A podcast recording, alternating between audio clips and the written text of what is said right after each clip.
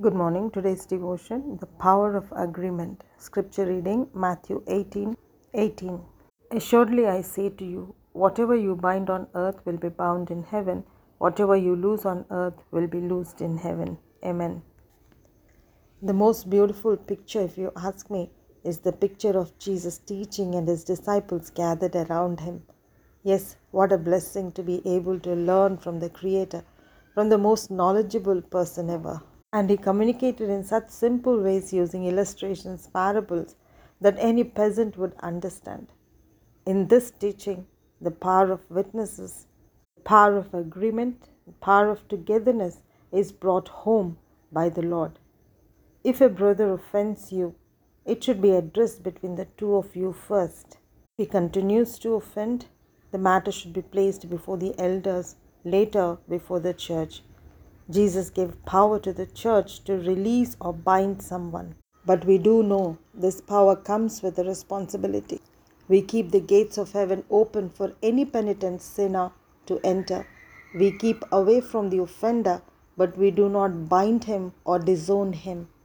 Lord Jesus made three powerful statements in this passage. One, we have power to bind whatever we wish here on earth and in heaven. Second one, if two agree on earth concerning anything that they ask, it will be done by the Father in heaven.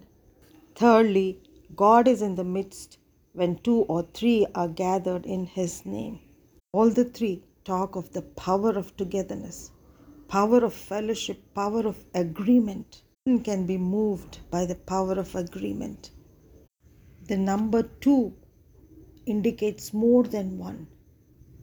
When two souls can agree and ask for something, God would do it. We often pray together, but we do not agree. I have noticed in prayer, we pray on the same topic, same issue, but our minds are thinking differently.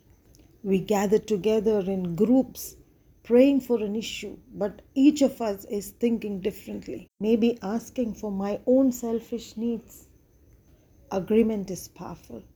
If two people can think alike, same purpose, desire the same end, it will happen.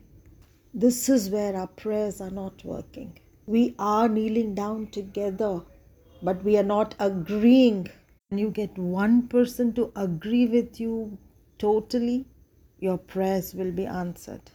Even if husband and wife pray together, their motives may be different. End result, what they're expecting out of that prayer, may be different.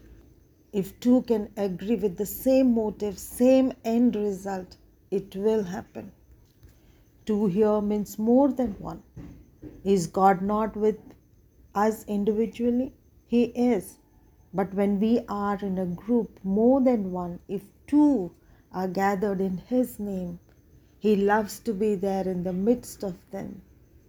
He loves to be part of that conversation, that fellowship, that prayer, the power to bind and release anything on earth and heaven is given to man. God wants to agree with you. Our words are powerful, my friends. Let us be kind to each other, forgiving, working towards the same end. In Jesus' name, be blessed. Amen.